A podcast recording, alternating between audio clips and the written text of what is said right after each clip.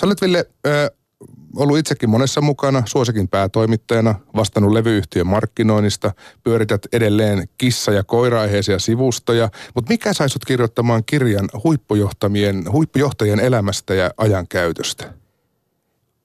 No ajatus lähti kyllä ihan silkasta uteliaisuudesta. Mä luin joitakin aikoja sitten Jorma Ollilan elämäkerran ja rupesin pohtimaan sitä ajankäyttöä todella, että jos, jos töissä vierähtää se 16 tuntia päivässä ja, ja sitten vielä ehkä, ehkä treenataan ja ollaan perheen parissa, että mitkä on ne elementit, mistä se elämä rakentuu, miten sen niin kuin, paletin saa hallintaan, että kun katsoo, tietysti peilaa omaa elämäänsä sitä, että on niin kuin perheen isä ja tekee, tekee, tekee töitä ja sitten yrittää pitää välillä vähän kondiksestakin huolta, että, että miten nämä tyypit, jotka on niin tietyssä mielessä eri levelillä toimitusjohtajia, liiketoimintajohtajia ja tämän tyyppisiä, että miten, miten se heidän arki rakentuu, mikä se, mikä se salaisuus on.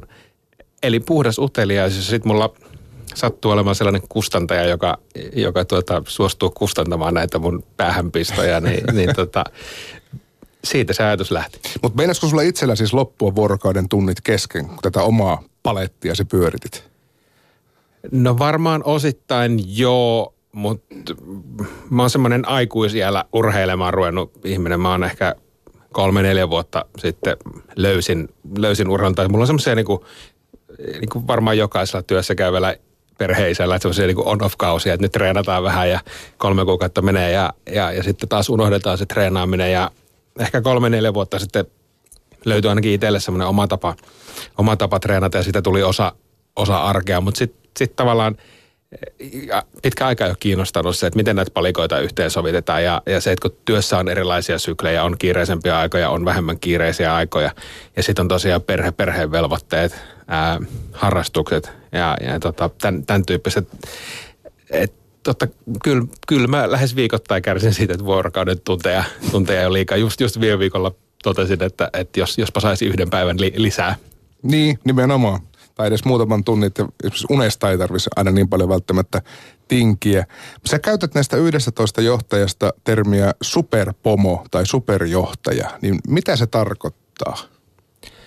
No tämä on ehkä semmoinen termi, jonka aika moni tämän kirjan haastateltavistakin kiistää. Mä tietysti haluan niin provosoida ja vetää, sillä, vetää, vetää vähän yli, mutta, mutta sitten kun sitä arkea rupeaa katsoa, niin, niin ei, se, ei se loppujen lopuksi ole mitään niin superihmisen elämää. Et siellä on tehty tiettyjä valintoja, valintoja sen arjen suhteen, sen oman ajankäytön suhteen ja sillä tavalla saatu enemmän aikaiseksi. Et en mä en missään nimessä pidä itsekään niitä niin super, superihmisinä tai super, superpomoina. Voi, voi olla, että et, et, et, ja ei, ei, ei, ei, ei, ei he sellaisia olekaan. Mutta ehkä se aina täytyy vähän niin kuin vähän pistää överiksi, kyllä. Vähän Hollywoodia peliin. Ää, millä periaatteella valikoit nämä yksistyyppiä? Siellä on muun muassa Alkon pääjohtaja, siellä on entinen kansanedustaja Karl Haaklund, joka nykyään on kanssa bisnespuolella ja siellä on tällaisia hahmoja. Niin millä perusteella valikoit? Mulla oli kolme kriteeriä. Ää, ensimmäinen kriteeri oli tietysti se, että, että henkilön tulisi olla – vaativassa johtotehtävässä. Siellä on, siellä on yrittäjien joukossa, siellä on toimitusjohtaja, siellä on niin kuin ylintä liiketoimintajohtaja. Eli, eli se oli kriteeri numero yksi. No toinen kriteeri oli sitten se, että siihen elämään kuuluu urheilu, liikunta jollain tavalla. Osalla tavoitteellisempaa, osalla vähemmän tavoitteellista, mutta mä halusin, että se liikunta on osa elämää. Ja, ja sitten myös se perhe, et, ja mielellään niin, että on lapsiperhe, mielellään niin, että on kotona asuvia lapsia, koska se, ää, se asettaa siihen ajankäytölle omia rajoitteita, niin kuin jokainen perheellinen ihminen tietää. Niin, niin nämä oli ne mun kriteerit, että millä, millä valintaa teen. Ja sitten hyödynsin omia verkostoja, hyödynsin sosiaalista mediaa ja, ja, ja tällaista kaivelutyötä. Miten helppo oli saada tämä porukka mukaan lähtemään tähän kirjantekoon? No suht helppo oli siinä vaiheessa. Aluksi mä siis mainostin toki haastattelua superjohtajasta, että olen tekemässä kirjaa superjohtajasta ja huomasin, että ei, ei, tämä, ei, tämä viesti ei oikein mene ja kaikki kieltäytyy vuoron perään, mutta täytyy sitten vähän liennyttää viestiä ja, ja tota, sit alkoi haastateltavia tulla. Öm, ei, ei nyt mikään niin superhelppo, mutta ei super, super vaikeakaan, että ää, naisia mä olisin mielellään ottanut vielä, vielä paljon enemmän, enemmän mukaan, mutta, mutta tota, jostain syystä ainakaan niin kuin siihen, siihen siivilään, millä, millä haiskelin, niin, niin osu, osu kuitenkin luojan kiitos tämän verran. Mm, niin kyllä siellä naisiakin on mukana. Ää, jos haluaisit enemmän naisia, miehiäkin on, tai miehiä on, on tällä hetkellä enemmistö, niin eroks nämä, nämä johtajat sukupuolen mukaan?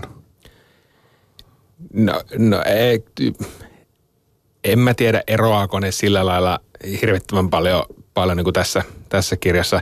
Ehkä siellä enemmän löytyy semmoisia niin persoonaeroja. Mun mielestä se, että, että, että onko, onko niin kuin miehen, miehen päivä vai naisen päivä, niin ei sellaista erottelua mutta että ehkä, ehkä sitten enemmän niin omista rutiineista ja, ja niin kuin yksilötasolla niitä eroja löytyy. Että ehkä enemmän pyrkinyt, pyrkinyt löytää tuosta porukasta sit niitä yhdistäviä tekijöitä, niitä, niitä tavallaan palikoita, mitkä tekee, tekee sitä tavallaan arjesta menestyksekästä.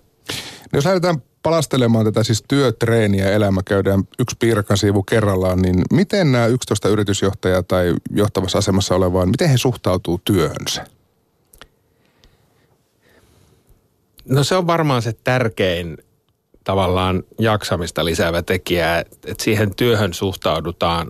Että ensinnäkin että se työ on merkityksellistä, sillä se työ antaa sille tekijälle valtavan paljon. Ja tämä on ehkä semmoinen yksi tärkeimpiä oppeja, minkä tuosta kirjasta pystyy ammentamaan myös itselle. Että jos, jos huomaa, että sen, sen, sen oman työn merkitys on jotenkin hävinnyt tai sellaista ei ole tai se on katoamassa tai, tai, tai just, että se kun työ tuntuu puuduttavalta tai ei saa sitä aikaa kulumaan töissä. Kahdeksan tuntia tuntuu niin kuin mahdottoman pitkältä ajalta viettää siellä, niin silloin, silloin ehkä niin kuin kannattaa ruveta haiskelemaan että onkohan, onkohan tämä työ mua varten. Ja kaikki nämä tyypit, keitä tässä kirjassa on haastateltu, niin, niin ne koki sen työn valtavan merkitykselliseksi. Se oli hirmu, he piti sitä hirmu tärkeänä ja, ja, ja siellä on joku semmoinen syvempi, syvempi juttu, mitä, mitä ajaa. Ja se, se aiheuttaa taas sen, että, että sen työpäivän jälkeen kaikki energia ei ole pois. Että sulle ei ole kuin, se on niin kuin täysin puristettu kuivaksi,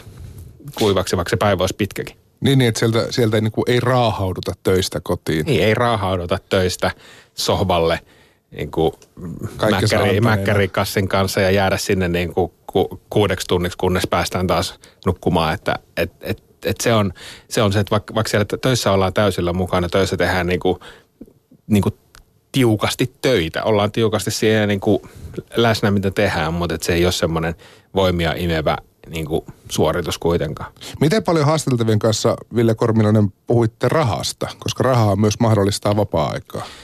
Puhuttiin me siitä jonkun verran ja se on tietysti, mm, tässäkin kirjassa on tietysti erilaisessa taloudellisessa asemassa olevia ihmisiä, mutta että äh, on niin tietenkin selvä, että kirjassa on myös paljon, joilla, se, jo, joilla sillä rahalla ei enää ole sellaista merkitystä, merkitystä niin kuin siinä mielessä, että sitä pitäisi niin kuin tienaamalla tienata. Totta kai se totta kai se on niin yksi stressitekijä ikään kuin eliminoitu siitä, siitä paletista. Mutta mä rohkenen silti väittää, että se ei ole se niin kuin siltikään, se ei ole se niin kuin syy, että mä toivon ja uskon, että jokainen ihminen pystyy löytämään sen oman niin kuin merkityksellisen työn tai, tai huolimatta siitä, että se ikään kuin taloudellinen tulevaisuus olisi turvattu. Niin, ja kyllä tästä maasta varmaan löytyy semmoisia onnettomia, vähän treenaavia johtajia, joiden tota, palkkanauha on suurin piirtein puhelinnumeron mittainen. Et, et, niin kuin ei se välttämättä rahaa tuo sitä hyvinvointia ei, sieltä sitten. Ei, ei takuulla, ei takuulla tuo. Öö, no siis tämä treenaaminen oli se toinen kriteeri, millä näitä 11 ihmistä valitsit mukaan, niin millainen lajikirjo näiltä johtajilta löytyy?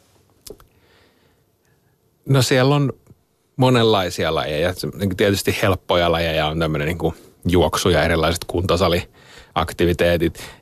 Ja sitten tietysti kyllähän siellä korostuu, korostuu myös tämä niin johtajan laji triatlon. Eli... Niin mikä siinä on, että triatlon on nimenomaan, että brändäytyykö se jotenkin Alexander Stupin myötä, että, että se on nimenomaan johtajien laji? En mä tiedä, ehkä siinä, siis sehän on niin kuin tavattoman vaikea laji, että sun pitää osata uida, sun pitää osata pyöräillä, sun pitää osata juosta, että tavallaan sun pitää hallita niin kuin tosi monta palikkaa. E, e, ehkä siinä on sitten samanlaista haastetta kuin siinä, siinä niin kuin toimitusjohtajan arjessa, että siellä on tavallaan pali, palikoita handlattavaksi. En en mä tiedä, miten se korostuu, mutta se on, se on niin hupaisa, hupaisa juttu. Ja sitten niin kuin, kyllä, kyllä tässä kirjassa on myös sellaisia mm, ei niin tavoitteellisesti treenaavia, että, että siellä on ehkä sitä niin kuin ääripäätä, jotka, jotka vetää niin kuin kohti Ironman-kisoja kisoja, ja sitten on sellaisia, jotka lenkkeilee vaan, että saa niin kuin päätä auki ja, mm. ja ajatuksia selkeämmäksi. Niin ehkä tähän triatloniin kuitenkin vielä liittyy vähän semmoinen extreme juttu, että rankka työ niin vaatii myös rankan vastapainon siellä sitten. Niin, ja kohtalaisen extreme laji ei ole itsellä mitään kokemusta, mutta tota, kyllä ei. jos siitä, siitä niin kuin täysmatka triathlonista suoriutuu, niin kyllä mä hattuun nostan. Ilman muuta, ja jos vielä kisaa siitä, joka tietenkin luo oman, oman lisänsä tähän reenaamiseen. Minkälainen urheilutausta näillä johtajilla on? Onko se jotain niin entisiä huippuja vai sun kaltaisia myöhemmällä iällä innostuneita? No ehkä jos pitää niin kuin yksi yksi niin kuin punainen lanka löytää näiden haasteltujen välillä, niin aika monella on sellaista niin kuin taustaa, taustaa urheilun parista. Ei ehkä, ei ehkä niin kuin huippuurheilusta, ei ehkä SM, SM-tasolta, mutta sillä lailla, että se liikunta on ollut osa elämää jollakin tavalla aina. Et, et, et se tietysti yhdistää semmoinen tietynlainen kilpailuhenkisyys, että et, et jonkun, useimmilla on jonkun asteen niin kilpaurheilu kilpaurheilutausta. Ei välttämättä niin kuin Suomen mestaruustasolla, mutta kuitenkin, että siellä, siellä ollaan kilpailtu ja siellä kisaillaan ja haetaan sitä, sitä niin kuin menestystä myös sillä rintamalla. Ja olihan tuolla, kun puhuit, että osa vetää tavoitteellisesti ja osa vain oman hyvinvoinnin takia, niin yksi johtajahan kertoi muun muassa, että hän lopetti kilpailun, jotta jäisi enemmän sitten aikaa kaikille muulle, mutta jatkaa urheilua edelleen. Joo, siinä on se siinä on se vaara tavallaan, että et, et jos olet kilpailuhenkinen sekä töissä että, että sitten niin urheilun parissa, niin, niin se, se on aika selvää, että et ei superjohtajankaan vuorokauden tunnit riitä siihen, että sä urheilet kuin huippuurheilija ja, ja teet töitä kuin, mm. niin kuin huippujohtaja. Kuinka pitkää päivää nämä tyypit tekee toimistolla? Se päivän mitta yllätti mua tosi paljon. Mä, mä ajattelin, että, että siellä vedetään niin kuin minimissään semmoista niin kuin 10 tuntia, 12 tuntia, mutta, mutta tota, se tietysti vaihteli. Kyllä, kyllä varmaan semmoinen niin 10 tuntia nyt ehkä, ehkä voi sanoa, että on keskimäärin. Sitten on sellaisia, jotka tekee, tekee, tekee enemmän. Öm, se ehkä mikä yllätti, yllätti siinä tai mikä löytyi kaikilta, että se tietynlaiset aikaiset aamut on pyhitetty sit muun, te, muun tekemiselle kuin varsinaisen niin kuin työn tekemiselle. Et, et hirmu harva aloitti töiden painamisen kuudelta aamulla tai seitsemältä aamulla, vaan ehkä ne ensimmäiset palaverit on otettu sinne yhdeksään, ehkä jopa kymmeneen.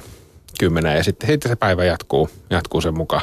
Sitten tuollaisella toimitusjohtajalla, niin siihen työhön kuuluu aika paljon kaiken näköistä edustamista ja aika paljon sellaista niin kuin menoa, joka on totta kai työtä, mutta se ei ole ehkä semmoista samanlaista niin kuin paahtamista. Että siellä on illallistilaisuuksia, edustustilaisuuksia ja muita, jotka on toki kuormittavia, jotka on, on niin kuin, niitä ei voi missään nimessä laskea vapaa mutta ne on eri, niin kuin erityyppistä tekemistä. Mm. Niin ja se varmaan myös erottaa sen niin sanotun tavallisen työntekijän, että tavallinen työntekijä tulee aamulla kustannuspaikalle ja tekee siinä sen päivän ja sitten poistuu kotiin. Eli varmaan se päivän monimuotoisuuskin lisää sitä niin kuin hyvinvointia.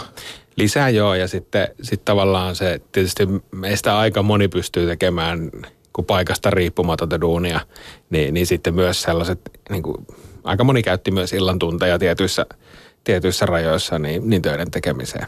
Se, minkä treenaamiselta ehtii. Se, minkä treenaamiselta ehtii, niin se, se sitten töille, töille menee kyllä Opetetaanko tällaista elämäntapaa jossain vai miten se tuntuu olevan niin jotenkin samanlainen, että kaikki näistä herää aamulla aikaisin ja tekee ehkä ensimmäisen treenin silloin ja, ja mistä tämä niin kuin elämäntapa näille muodostuu?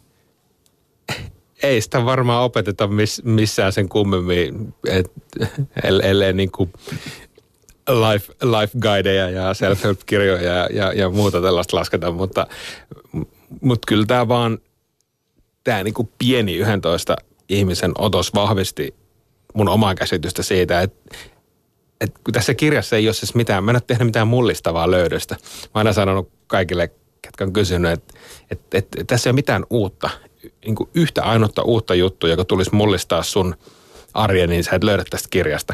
Vaan ne on niin kuin hirmu samanlaisia. Sä voit lukea tavallaan tämän, nämä niin kuin samat asiat googlaamalla niin kuin kymmenen syytä, mikä, tai kymmenen asiaa, mitkä tekee susta tuottavamman. Tai, tai viisi juttua, millä, millä niin kuin saa ajahallinnan hanskaa. Tämä on niin kuin samaa, samaa kehää. Kyllä nämä nämä haastattelut mulle osoitti sen, että, että että, että joku merkitys niillä on. Mm. Kun tekee asioita tietyllä tavalla, ottaa elämään niin kuin tiettyjä juttuja, esimerkiksi liikunnan, niin, niin tota, sillä on merkitystä. Ja, ja varsinkin sillä, että, että pääsee ha, tai hakeutuu tekemään sellaista duunia, millä on itselle merkitystä, mitä, mitä niin kuin jaksaa painaa. Tai aika moni puhuu semmoisesta flow-tilasta. Varmaan tiedätte, kun pääsee niin kuin semmoiseen moodiin siinä työntekemisessä, että se vaan se aika niin kuin valahtaa ohi. Että se, että edes kato kelloa, se ei ole mitään käsitystä, mikä, mikä se aika, niin hirmu moni puhuu tällaisesta, että, että, että niitä semmoisia flow-hetkiä löytyy siitä omasta työstä usein. Niin, niin kyllä täällä radiossakin aika monesti joutuu toteamaan, että valitettavasti aikamme alkaa loppua. Kyllä. Koska niin vaan käy. Just näin. Mutta nämä puhuu myös monesti niin kuin intohimotyöstä. Onko se niin kuin sama asia? No mä näen, että siinä on hyvin paljon sitä samaa, että, että tavallaan on se palo, palo sen työn tekemiseen.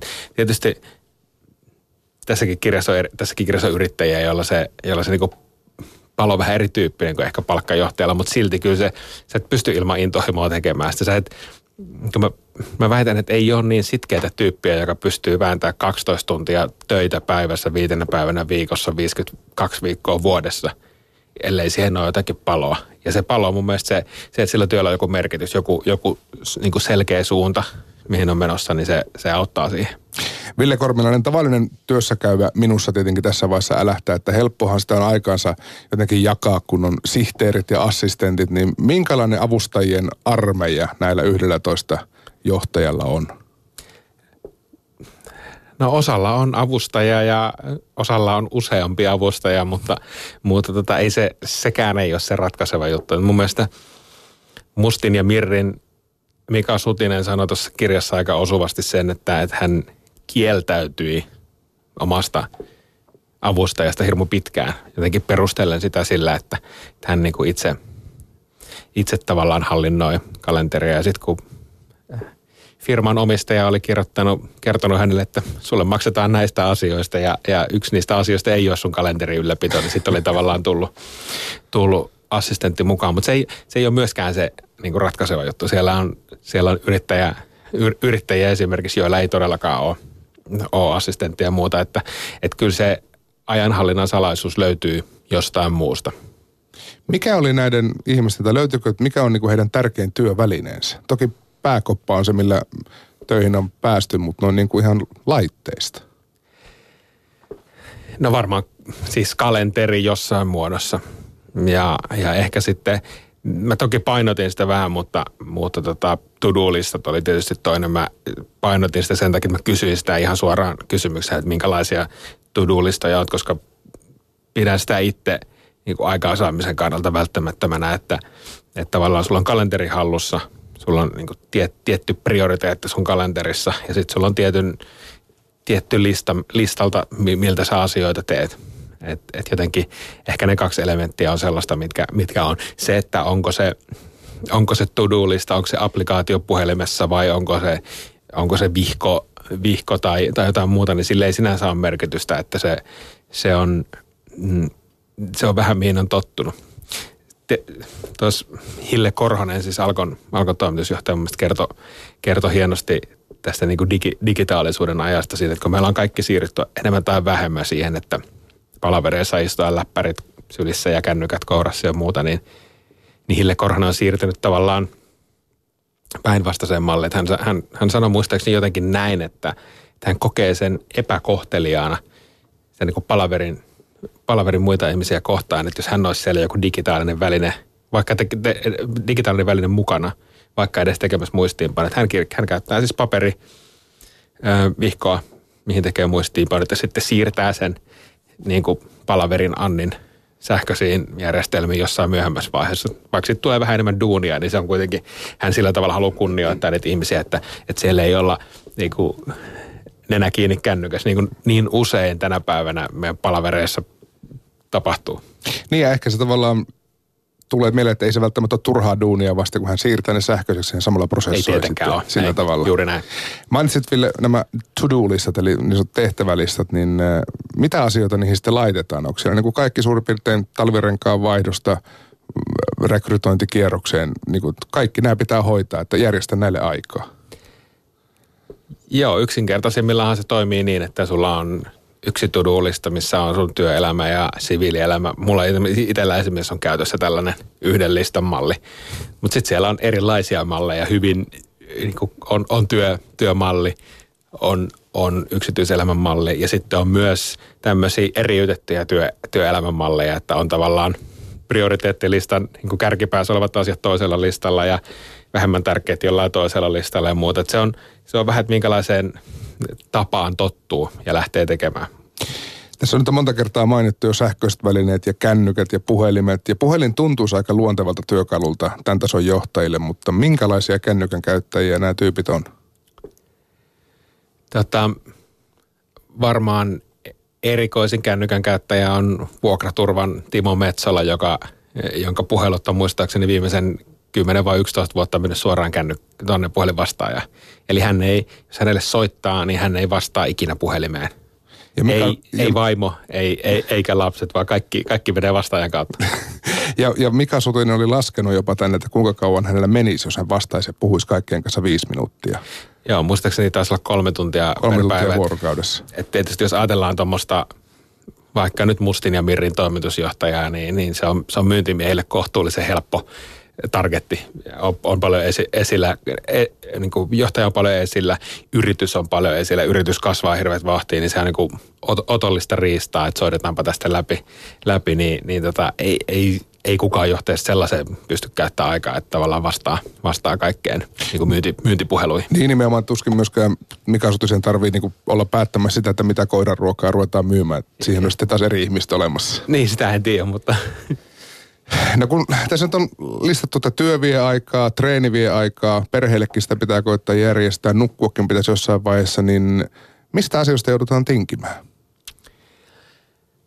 Varmaan keskeisin asia, mistä tingitään, niin on ystävien tapaamiset, että sellaiset niin kuin kavereiden kanssa illanvietot, ylipäänsä niin kuin vapaa-ajan hupsuttelu, niin se, se on aika, aika vähissä. Mm, ja sitten toinen, toinen on niin viihteen käyttö, siis niin kuin television, television tuijottaminen ja, ja tämän tyyppinen, niin sitä ei hirveästi, hirveästi näe, näe ainakaan mun kirjahaastattelemat ihmiset harrasta. Mutta jonkinlaisia tavallaan viihtymisen muotoja, lukemista tai muita löytyy niin, että maksimoidaan se ajankäyttö. Siellä oli joku tarina muun muassa, että lukee aamun lehdet juoksumatolla. Joo. Joo, ja sitten onhan se, totta kai se on vähän tällaisia kliseisiäkin kommentteja tai ajatuksia, että kun katsotaan televisiota, niin katsotaan vaan uutisia ja ajankohtaisohjelmia. Niinhän niin mistä kaikki. Se, niinhän mistä kaikki, eikö niin? Ja sitten Mu- seuraavalla kahvitavolla toistellaan putoushokemia. Kyllä. Ja, ja sitten se, se, mikä on jännä, niin, niin urheilu on hyväksyttävää. Siis niin kuin urheilun katsominen, ei, se on niin kuin uutisia ja ajankohtaisohjelmia rinnastettava asia. Että tavallaan jalkapallo ja, ja jääkiekko-ottelut ja muut, niin ihan fine. niin, varsinkin jos mennään paikan päälle, niin se on edustamista. Kyllä. Kävikö sulle Ville mielessä missään vaiheessa, että nämä tyypit kaunistelee sulle omaa elämäänsä? totta kai siis jokaisessa tavallaan haastatteluun perustuvassa, kun sä tapaat ihmisiä ja haastattelet ja teet, teet niin journalistista työtä, niin aina pitää, pitää niin kuin yrittää katsoa, katsoa sen läpi, että kuinka, kuinka niin kuin totta tässä ikään kuin puhutaan. Ja, mutta mut ehkä niin kuin kyllä, kyllä hirmu monelle mun haastateltulle tuossa kirjassa myös se niin kuin, ikään kuin se perheen parissa käytetty aika, niin se oli semmoinen vaikea aihe ja, ja hirmu moni sen myönsi avoimesti, että et, et sille, sille on, on niin kuin tosi vähän aikaa. Ja sitä niin kuin ajan vähyyttä moni perusteli sillä, että sitten kun, sitä, sitten kun ollaan läsnä, niin ollaan sataprosenttisesti läsnä. Ja, ja tietysti mä toivon, että tämä väite pitää paikassa. Mä todella toivon, että jos, jos sitä aikaa niin kuin perheen parissa on merkittävästi vähemmän kuin niin kuin esimerkiksi normaali työssä käyvällä, että se sitten olisi sataprosenttista läsnäoloaikaa. Mutta toisaalta, sitten kun katsoo omaa elämää tai, tai, tai muiden tuttujen elämää, jolla ehkä sitä vapaa-aikakin on enemmän, että ollaanko me sitten oikeasti siinä niin perheen parissa läsnä vai ollaanko me vaan, niin kuin, ollaanko me läsnä, mutta olematta läsnä, että mm. tavallaan perhe, perhesohvalla omien älylaitteidensa kanssa, niin onko se sitten semmoista niin kuin todellista läsnäoloa vai jotain muuta? Niin vai paikalla oloa? Paikalla, paikalla olla, niin. Ollaan, ollaan paikalla, mutta ei olla läsnä. Että, aika herkullinen haastattelu varmaan olisi tullut, jos olisit jututtanut myös perheenjäsenet, puolisot ja lapset. Joo, mä sanoin just tuossa kirjan julkaisu, julkaisutilaisuudessa, että varmaan täytyy tehdä jatko-osa ja, ja, ja kysyä, kysyä tästä aiheesta. Mutta, mutta tota, kyllä mä, kyllä mä, mulla on jonkun verran kuitenkin kokemusta siitä niin kuin ihmisten haastattelemista, ihmisten kanssa niin kuin, ikään kuin jutu, jutun tekemistä, niin, niin se, mä kyllä luotan siihen, että siellä, siellä niin kuin pääosin, pääosin puhuttiin totta, mutta se, se on totta kai se, niin kuin se perheen, perheen kanssa vietetty aika on ehkä se kaikista kiistanalaisin juttu, juttu minkä moni toi aika avoimesti esillekin, että, mm. että ne on tietynlaisia, tietynlaisia valintoja. Ja sitten kun kysyy, että olisiko sen valinnan tehnyt sit toisin, jos olisi tiennyt, että tästä elämästä tulee tällaista, niin se vastaus on, että todennäköisesti ei. Miten sitten tuo treenaamisen määrä? Se monilla vaikuttaa olevan, olevan aika maksimissa noin niin kuin työssä käyvälle. Joo, no sitä mä en epäile ollenkaan. Mä, se, kyllä ne tuntimäärät on tosi kovia monella. Siis ihan niin kuin, noin tunti, tunti per päivässä, jopa, jopa niin kuin enemmänkin. Mm. Ja, ja sekin on vähän sitten, että sitä, sitä on lähdetty rakentaa sitä niin kuin päivä, että, että ainakin sille treenille löytyy aika. Löytyykö sitten jostakin niin aikaisesta aamu, aamuluukusta vai, vai myöhäisestä illasta. Mielestäni mm, taisi olla Lyytin perustaja Petri Holmen sanoi, että hän treenaa aamulla sen takia, että silloin se treeniin käytetty aika ei ole kenenkään muun elämästä pois. Ja mun mielestä on hienosti sanottu, että tavallaan että et, et jos, on, jos on vaativa työ, jos on perhe, jos on, jos on niinku muita velvoitteita, niin sitten ei ainakaan sillä treenillä enää – niin kuin vähennä sitä muiden läheisten kanssa käytet, niin kuin käytettyä aikaa. Toisaalta se antaa myös energiaa siihen olemiseen ja tekemiseen. Niin, että silloin kun reinaa, niin periaatteessa perhe nukkuu ja ehkä myös työntekijät nukkuu. Niin, juuri näin. Mutta sehän on ärsyttävästi, kun pomo tulee niin virkeänä töihin ja se just niin kuin treenillä tuoksuu vielä sportdushille ja, ja, ja kaikki nämä. Ja sitten se on niin kuin just saanut veret kiertämään ja itse raahautuu kahvihuoneeseen, niin Siinä ehkä pitäisi oppia jotain sieltä. Niin, ja, ja, ja, ja mä toivon tietysti, että se esimerkki niin kuin kannusta siihen niin kuin positiivisesti. Että jotenkin musta tuntuu, että kun on seurannut tätä keskustelua niin kuin lähtien siitä, että niin kuin johtajat on ajokoiran näköisiä ja pitää itsestään huolta ja, ja on niin kondiksessa, niin mä toivoisin, että se keskustelu menisi pikemminkin siihen, että mitä hyvää siitä voi oppia, kuin se, että, että onpa toi nyt rasittavan niin kuin energinen ja, ja niin kuin aikaansaava. Niin, koska Ville Korminanen, suurin osa meistä suomalaisista ei ole superjohtajia, niin mitä oppeja ihan tavallinen pulliainen voisi ottaa nyt, jos tähän loppuun halutaan tälle vähän tiivistää? Jos nyt niin kuin yksi tärkein oppi pitäisi, pitäisi jotenkin kaivella, niin, niin kyllä mä lähtisin siitä unesta tai siitä rytmistä niin, että, että, että menee suht aikaisin nukkumaan ja sitten herää suht aikaisin. Et, et kyllä, kyllä semmoisella muutoksella saa jo tosi paljon aikaisin, että a, a, aikaan, että jos vaikka herää puoli tuntia aikaisemmin, ko, kokeilee vaikka viikon ajan herätä puoli, puoli tuntia aikaisemmin, niin mä takaan, että sen viikon jälkeen niin ne tulokset on, on helpompi, että tavallaan sun ei tarvitse mennä sitten työpaikalle heräilemään, vaan että, että käytät sen puoli tuntia siitä aamusta siihen herä, heräämiseen. Mä tiedän tämän siis paitsi noiden 11 ihmisen suulla, niin mä tiedän sen myös omasta, omasta kokemuksesta, että tavallaan mitä vähemmän sulla on kiirettä siinä aamulla. Että jos, sun, jos sun ei tarvitse yhtään nyt juoksuaskelta ottaa aamulla, niin onhan se niin kuin selvä, että sä lähdet ihan eri jalalla siihen aamuun kuin sillä, että sä, sä oot niin koko ajan myöhässä jostain. Niin, että sitten treenaa juoksua aamuisin. niin, no se on eri asia, joo. Miten Ville Kormilainen, kun on näitä oppeja, olet omankin elämäsi oppinut, niin miten tämän päivän treeni, joka on tehty? Ei ole tehty, itse asiassa ei ole tehty kahteen kuukauteen, kun on tämmöinen käsi, käsi treenatessa syntynyt käsivamma, että on, on niin kuin lähes treenikielossa. Voi hyvällä omalla tunnolla sanoa, että ei ole treenannut. joo, joo, nimenomaan. Ilman, että näyttää pahalta. Kyllä. Mutta kiitos, kun pääsit puheeseen vieraaksi. Hei, kiitoksia.